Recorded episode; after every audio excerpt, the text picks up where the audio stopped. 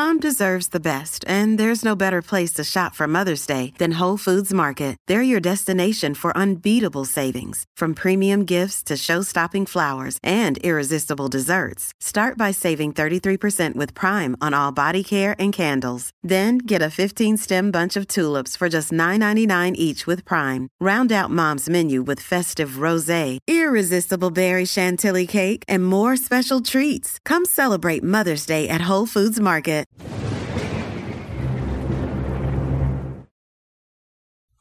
All right, folks, it's time to don our tinfoil hats and get ready for a good time.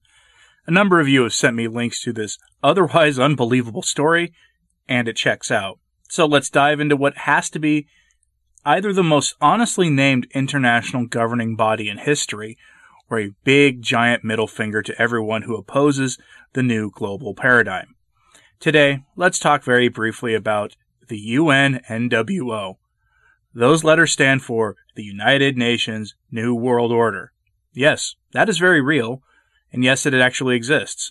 Like many of you, I did a double take when I saw that name and I had to check it out for myself because I honestly didn't think that was real, which is weird because I'm fairly familiar with the United Nations and its various agencies, more so than the typical person.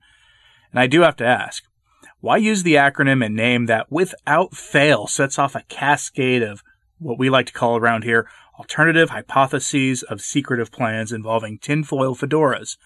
Why?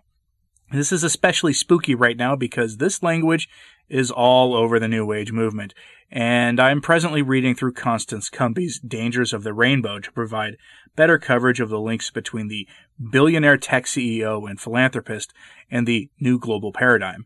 And yes, the language used in this United Nations organization is all over the place in the various crystal waiver organizations. So let's have a look at this UN body because I'm absolutely certain that it's nothing to worry about, right? Yeah. So when you get to their webpage, the first thing you see is this. A blue banner fades in that reads, Let's take our planet back. Take it back from whom is my initial response. Seriously, who are we taking it back from?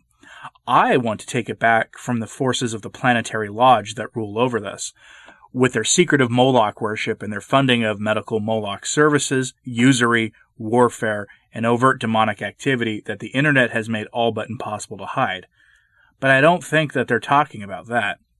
If you scroll down th- through all of this, you'll see, well, this, a generic about section that every organization has somewhere on their website. This one reads, quote, the United Nations New World Order Project is a global, high level initiative founded in 2008 to advance a new economic paradigm, a new political order, and more broadly, a new world order for humankind, which achieves the UN's global goals for sustainable development by 2030, and the happiness, well being, and freedom of all life on Earth by 2050.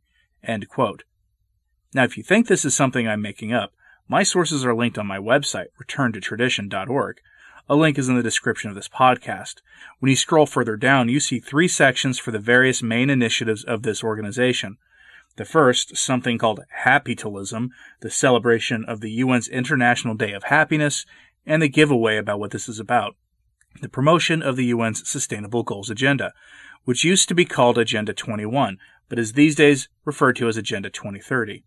And it's weird, I began doing a series some months ago on the UN and its Sustainable Development Agenda, but nobody really watched those videos. So maybe you should go back and check those out if you want to get a little brief insight to the basis of most of this. But let's briefly look at what happytalism is because that'll raise some eyebrows. And then we'll go look at how the UN and NWO have been in the news lately. Again, I'm only using mainstream sources for this, virtually all of them institutional sources from the United Nations, not some oddball websites run by ranting but otherwise humble supplement and water filter merchants, if you catch my drift. If you, cl- if you click on the Happytalism link, you are taken to this website happytalism.com. We are treated to this definition of the idea. Quote, Happytalism is a new economic system, social political philosophy, and human development paradigm, which places the primacy of happiness, well being, and freedom at the center of human development and all life. I wonder how they define freedom, or even happiness. As Catholics, we define happiness as living a life united to Christ in the pursuit of sanctity. Happiness doesn't always mean fuzziness, rainbows, and having a good time. It all too often means carrying our crosses and walking joyfully into the lion's den. The example of St. Ignatius of Antioch, one of the most profound church fathers in all of history, is instructive here. He, in his letters, which I have on my channel for those interested, instructed his followers not to try to rescue him from the Romans because he wanted to be offered as a sacrifice to Christ as a meal to the lions, for he understood the joy of the Christian to be to follow Christ until the very end without hesitation. Happiness doesn't always fit the secular world's definition of the idea. Now, when I explore further, there are no definitions of happytalism really offered on the website. Curious, as the UNNWO has been around since 2008.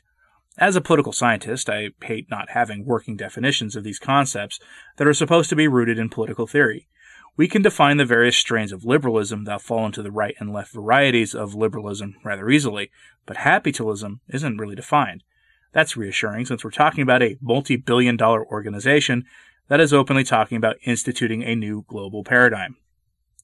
But instead of staying on this track of just looking at their website, which honestly anyone can do, let's look at how they're dealing with the present international crisis that has shut down all of civilization against the better judgment of, well, anyone with functioning common sense at this point. At pretty much the beginning of the international phase of the affliction crisis on March 19th, back when everything began to shut down across the planet, the UNNWO released this article on the United Nations website.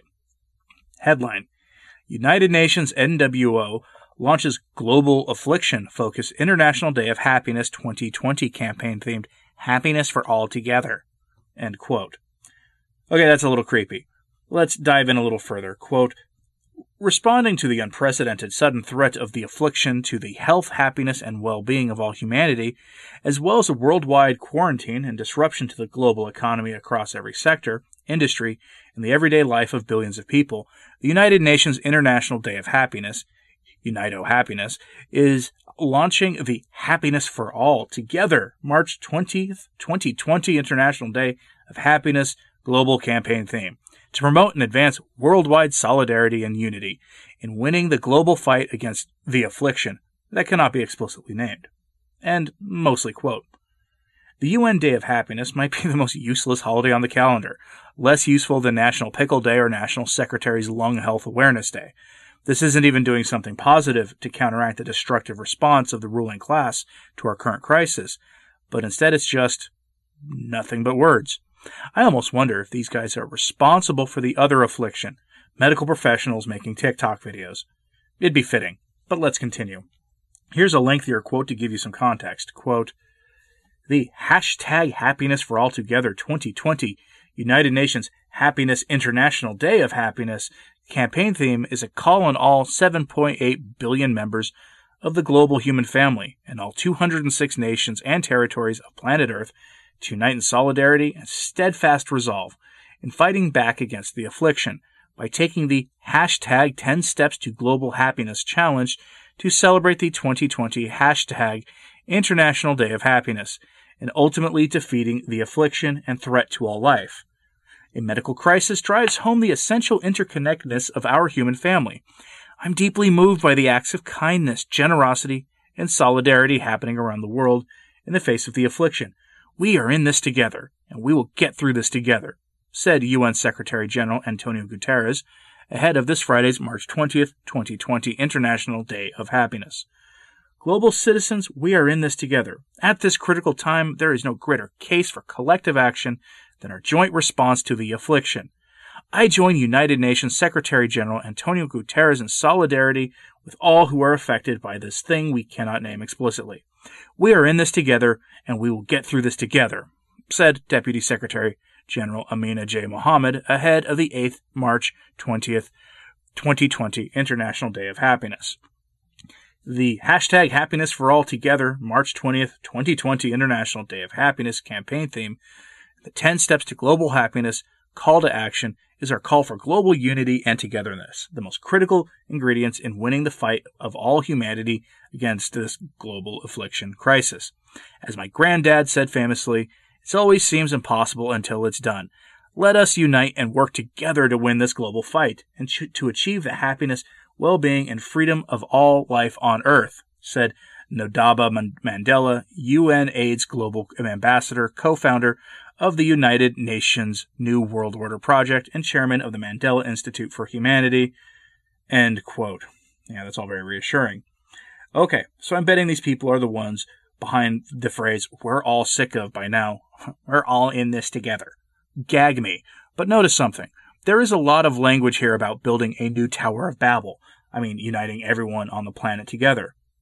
I don't know about you, but I'm not a global citizen. I'm a citizen of Oklahoma and a citizen of the United States. I identify much more with the town I live in now and the city I went to college in than I do anything resembling global citizenship. But I'm a retrograde barbarian in that way, I guess. This language of the human family and global citizenship is not only nauseating, it gives away what they're doing here. Remember, folks, never let a good crisis go to waste.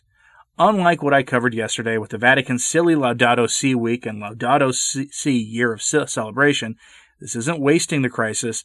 This is embracing the opportunity for it. Thankfully, this isn't getting much in the way of headlines, but you can see the logic of what they're promoting being used all over the popular culture and in the political sphere. I mean, did you ever see anybody celebrating International uh, Happiness Day? I didn't. The article makes a reference to UN Resolution 65309 Happiness toward a holistic approach to development. The opening page of the document the UN issued for the resolution gives us an idea of what happytalism might be and what they mean here. Again, this document is linked to my is linked to on my site. Quote, the General Assembly in its resolution 65 309 entitled Happiness Towards a Holistic Approach to Development, conscious that the pursuit of happiness was a fundamental human goal, recognized that the gross domestic product indicator was not designed to and did not adequately reflect the happiness and well being of people. Consequently, the Assembly invited member states to pursue the elaboration of additional measures that better captured the importance of the pursuit of happiness and well being in development with a view to guiding their public policies. Those member states that have taken initiatives to develop new indicators and other initiatives were invited to share information therein with the Secretary General as a contribution to the United Nations Development Agenda. And I'm actually at least a little bit on board with them here. Here's why. They're right that GDP doesn't have much at all to do with how healthy a society is. It only indicates how much money is being produced. You can easily envision a scenario with high rates of unemployment, but the financial sector doing very well and driving the stock market to ever higher levels of trading, regardless of how much drug abuse and other things going on in a culture at the time. This creating lots of wealth and driving the GDP higher and higher. Take a look at the stock price of Amazon at the moment if you don't follow what I'm saying. I first became aware of this concept years ago in my PhD program, where we briefly looked at what the government of Nepal is doing. They decided to stop pushing their GDP statistic, instead began measuring happiness and using that as an indicator of social of societal health, though Nepal does still keep track of GDP. I mean, it makes sense, depending entirely on how happiness is defined. They're not going to be defining happiness the way we would, though, and that's part of the giant problem here. But where they lose me is that they want to establish a new economic, social, and political paradigm. While I want those things, I don't want what they're selling. While they're, what they're offering is just a planetary lodge on steroids, as evidenced by the various other UN programs that include the spread of medical Moloch worship, the endorsement of the James Martin lifestyle, and the shedding of societies that cling to sane traditional moral norms, and the weird hostility to Christianity that is seen among the leaders of the United Nations. And I mean real traditional Christianity, not this inoffensive, sanitized stuff we see now that pushes the Planetary Lodge's agenda. I suppose I could just go on and on and on. It should be obvious that happiness is only found in Jesus Christ, in a living unity with Him through a life dedicated to becoming Christ like and staying close to the sacraments. But that's not what is being sold here. It's the establishment of a new economic, social, and political paradigm of global citizenship. That should send chills down the spine of everyone with a conscience because what we will see is the sort of silk gloved, smiling, sanitary tyranny of dystopian fiction. Will this idea take off?